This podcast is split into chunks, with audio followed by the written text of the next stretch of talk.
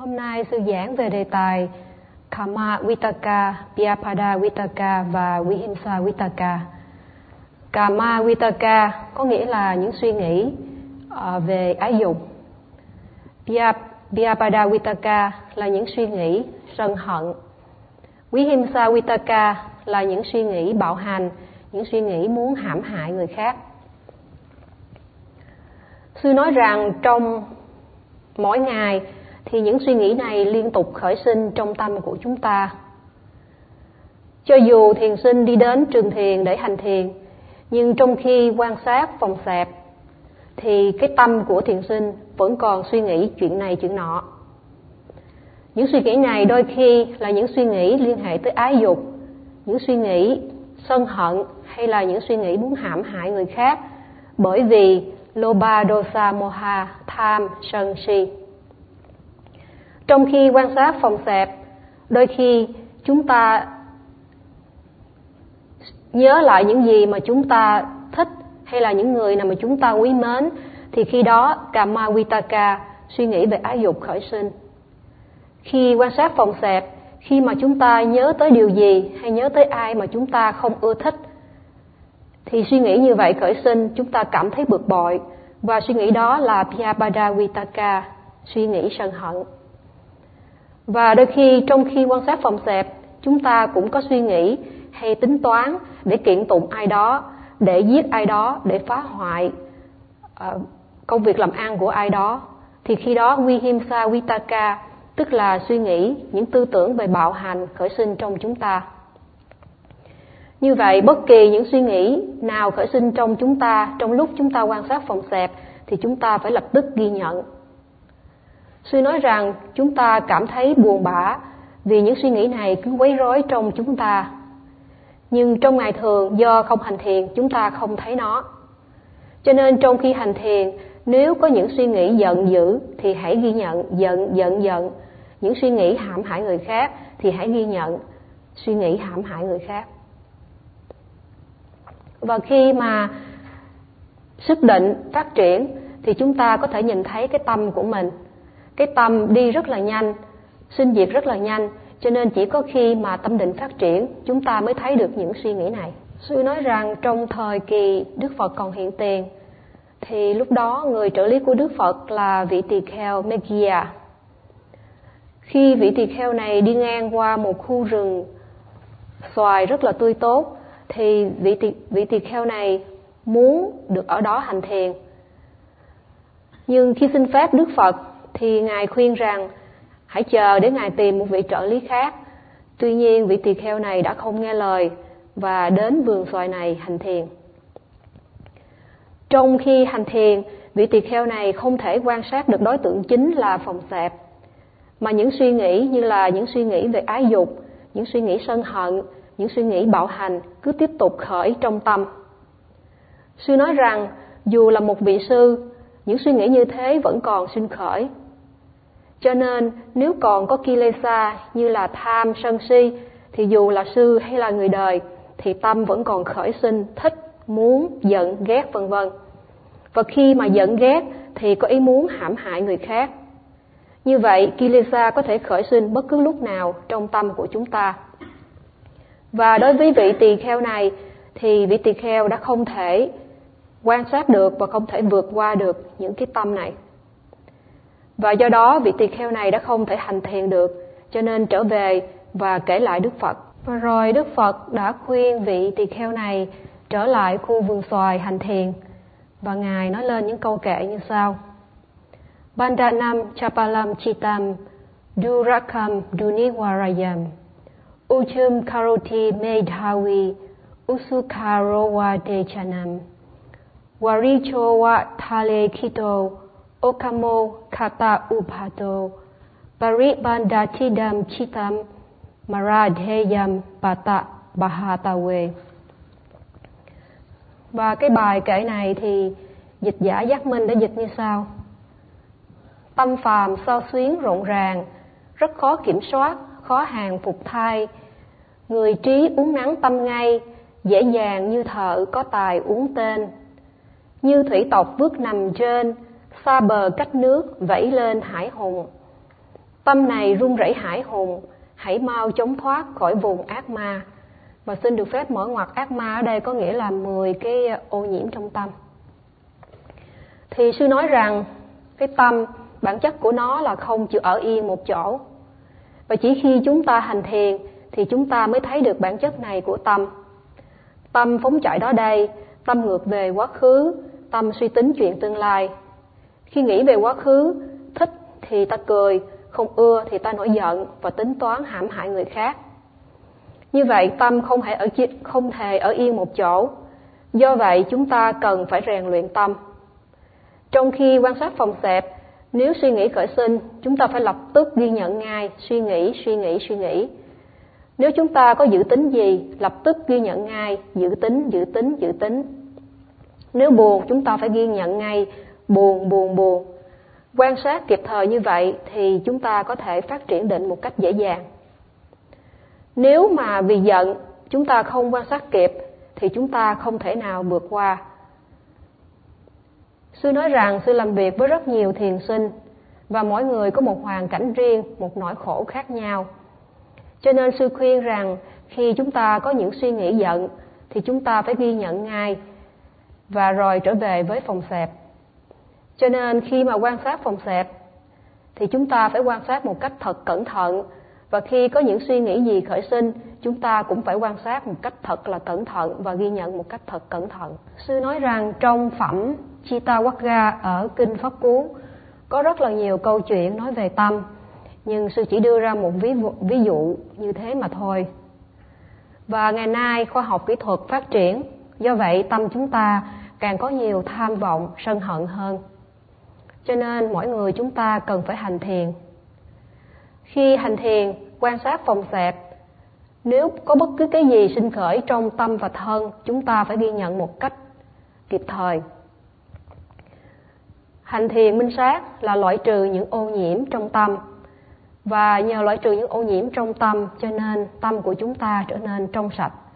Do vậy Đức Phật nói Sát nên quý à", là thanh lọc chúng sinh. Như vậy khi chúng ta thực hành Satipatthana có nghĩa là chúng ta thanh lọc tâm của mình.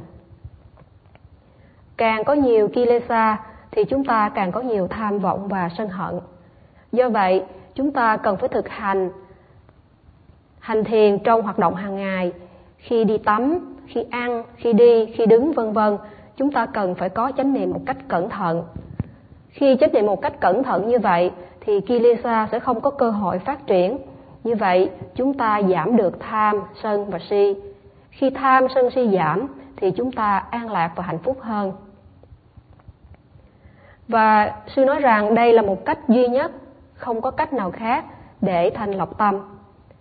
Satipatthana là cách tốt nhất rèn luyện tâm, là cách tốt nhất giữ cho tâm chúng ta trong sạch và an tịnh và là loại thuốc tốt nhất cho tâm của chúng ta. Sư nói rằng mỗi ngày khi chúng ta thức dậy thì mắt chúng ta luôn nhìn ra.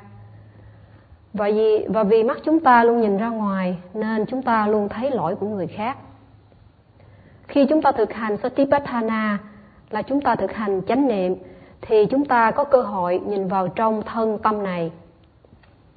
Cả ngày hầu như chúng ta không bao giờ quan sát tâm và thân này. Khi đi ra ngoài thì chúng ta để thời giờ nhìn vào gương để xem mặt của mình mà thôi. Cho nên trong cuộc sống, khi có điều gì xảy ra, ta thường có khuynh hướng đổ lỗi cho người khác. Nhưng khi chúng ta hành thiền và định phát triển, chánh niệm phát triển, chúng ta sẽ bắt đầu thấy lỗi của mình. Chúng ta sẽ không còn có thời giờ nghĩ về người khác, về lỗi của người khác. Và khi có định và có chánh niệm, thì chúng ta muốn thay đổi cái tâm để cho nó tốt hơn. Như vậy, chúng ta cần phải có chánh niệm và chúng ta cần quan sát vào trong tâm này để thanh lọc tâm và thân. Khi ấy ta không còn có thời giờ để chỉ trích người khác nữa. Chúng ta bận rộn quan sát phòng xẹp. Rồi khi có đối tượng gì nổi bật, chúng ta lập tức ghi nhận, rồi trở lại phòng xẹp. Như vậy chúng ta bận rộn quan sát thân và tâm cả ngày.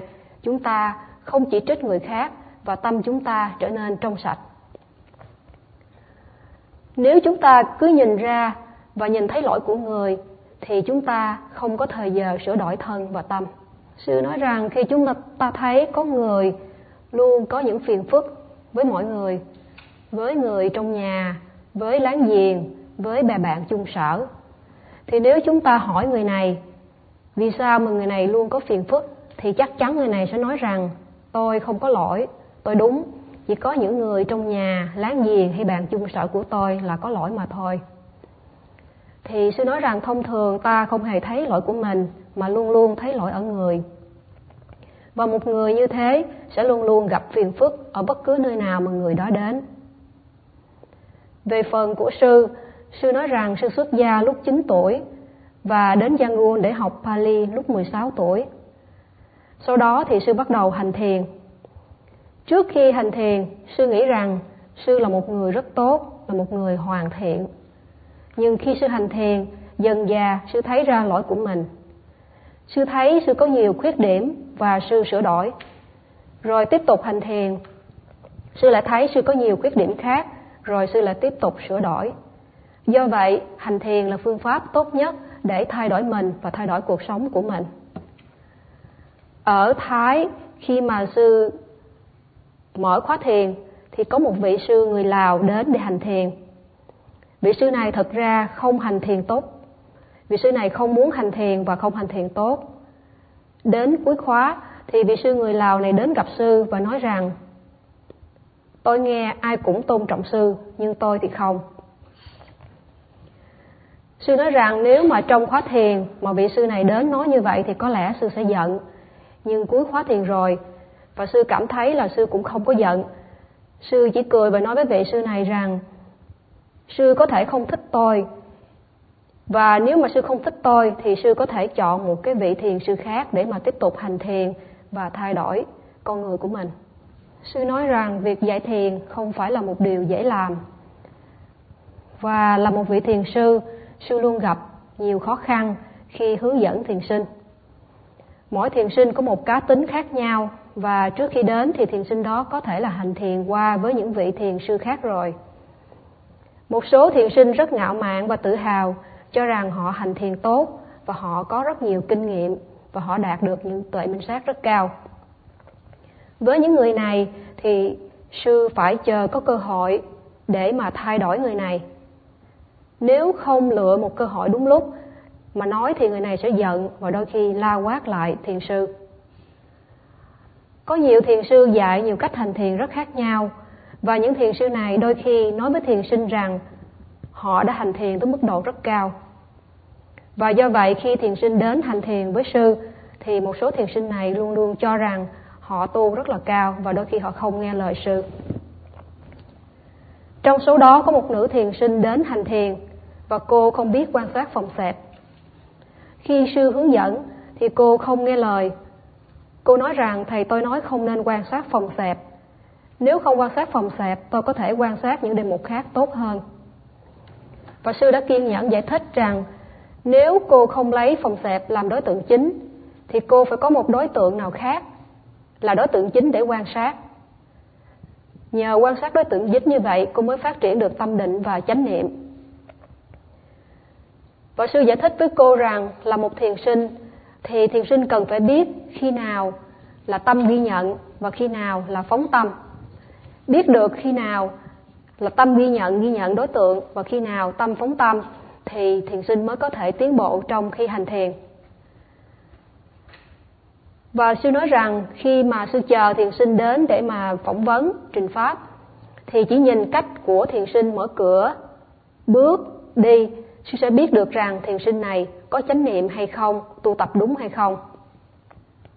Với thiền sinh, với cô nữ thiền sinh mà sư vừa nói, thì mặc dù cô không quan sát được phòng xẹp, cô không có đề mục chính hành thiền, nhưng cô đi đứng rất là chậm rãi. Mặc dù cô đi đứng chậm rãi, nhưng sư biết là cô không có chánh niệm. Và đối với cô, sư phải chờ có cơ hội để nói, để thay đổi cô. Và một, một số thiền sinh khác khi đến với sư, khi mà sư không biết cách thì sư không thay đổi được họ và họ còn cãi và cự lại với thiền sư nữa. Mục đích của việc hành thiền là để giảm bớt những kilesa trong tâm của chúng ta. Khi mà những kilesa này giảm bớt thì tâm trở nên thanh tịnh, ít tham, sân, si, ngã mạn vân vân và khi đó tâm trở nên có nhiều tâm từ. Có những người thiền lâu, thiền lâu năm và tự hào là mình đã hành thiền lâu năm. Nếu có ai nói gì thì giận lên. Những người như thế đã không thực sự hành thiền. Khi chúng ta không quan sát được đối tượng một cách rõ ràng thì trong khi hành thiền, thay vì quan sát đối tượng, chúng ta lại suy nghĩ miên man. Và bằng cách đó chúng ta không thể nào làm giảm bớt những kilesa, những ô nhiễm trong tâm. Như vậy, người này dù có hành thiền 10 năm, 20 năm, 25 năm hay hơn nữa, người này cũng không có được chút lợi lạc gì. Ngược lại, nếu chúng ta biết cách hành thiền, thiền đúng cách, nghĩa là biết quan sát đối tượng chính và biết quan sát đối tượng phụ và biết ghi nhận, thì dù chỉ là một hay hai tuần, chúng ta cũng sẽ có được rất nhiều lợi lạc. Sư nói rằng có một số thiền sinh hành thiền rất lâu năm nhưng lại gây rất nhiều phiền phức cho mọi người ở nhà, ở thiền viện, ở sở làm. Khi đến thiền viện hành thiền rồi nhưng vẫn gây gỗ với những người khác về mùng, về quạt, về cửa, vân vân. Và khi mà chúng ta thấy một thiền sinh mà luôn luôn phàn nàn và gây nhiều phiền phức với người khác như vậy thì chúng ta hiểu rằng người này đã không có hành thiền tốt, người này không ghi nhận cẩn thận những đề mục và người này không hành thiền đúng cách. Sư nói rằng ở Miến Điện có một số sư đã hỏi tới sư rằng họ thấy một số thiền sư giàu dạy thiền nhưng vẫn rất thường giận dữ và rất là tham lam. Vì sao? Và sư trả lời rằng đừng hỏi tôi mà nên hỏi họ xem họ hành thiền như thế nào và xem họ có thực sự hành thiền hay là không hành thiền. Sư nói rằng nếu chúng ta không hành thiền đúng cách, chúng ta không hành thiền một cách nghiêm túc thì cái tâm nó vẫn như thế. Vẫn đầy tham sân si. Như vậy chúng ta không thể thay đổi được tâm tính của mình. Như vậy không phải ở lỗi của hành thiền mà là lỗi của người không chịu hành thiền. Nếu mà chúng ta thiền đúng cách thì chúng ta sẽ hưởng được rất là nhiều lợi lạc. sử dụng chữ huge benefit có nghĩa là rất rất nhiều lợi lạc. Và khi mà chúng ta có được những lợi lạc qua thiền tập thì lúc đó chúng ta cảm thấy vô cùng cảm kích Đức Phật, cảm kích giáo pháp của Ngài và cảm kích công lao của Ngài đã truyền lại giáo pháp cho chúng ta thực tập ngày hôm nay. Sư nói rằng sư muốn kết thúc cuộc buổi pháp thoại ngày hôm nay. Và qua câu chuyện của vị tỳ kheo Magiya, một người có những tư tưởng ái dục, tư tưởng sân hận và tư tưởng muốn hãm hại người khác, nhưng nhờ thiền tập mà đã vượt qua và đã đắc được đạo quả trở thành vị à, thánh nhập lưu. Cho nên sư khuyên rằng khi mà chúng ta hành thiền dầu những suy nghĩ này có khởi ra thì đó cũng là một điều rất là tự nhiên. Đừng giận dữ mà hãy cố gắng quan sát một cách thật cẩn thận. Nếu chúng ta kiên trì quan sát cẩn thận thì chúng ta sẽ vượt qua được và chúng ta sẽ hưởng rất là nhiều lợi lạc. Và sư um, chúc chúng ta hành thiền tốt và đạt được nhiều lợi lạc.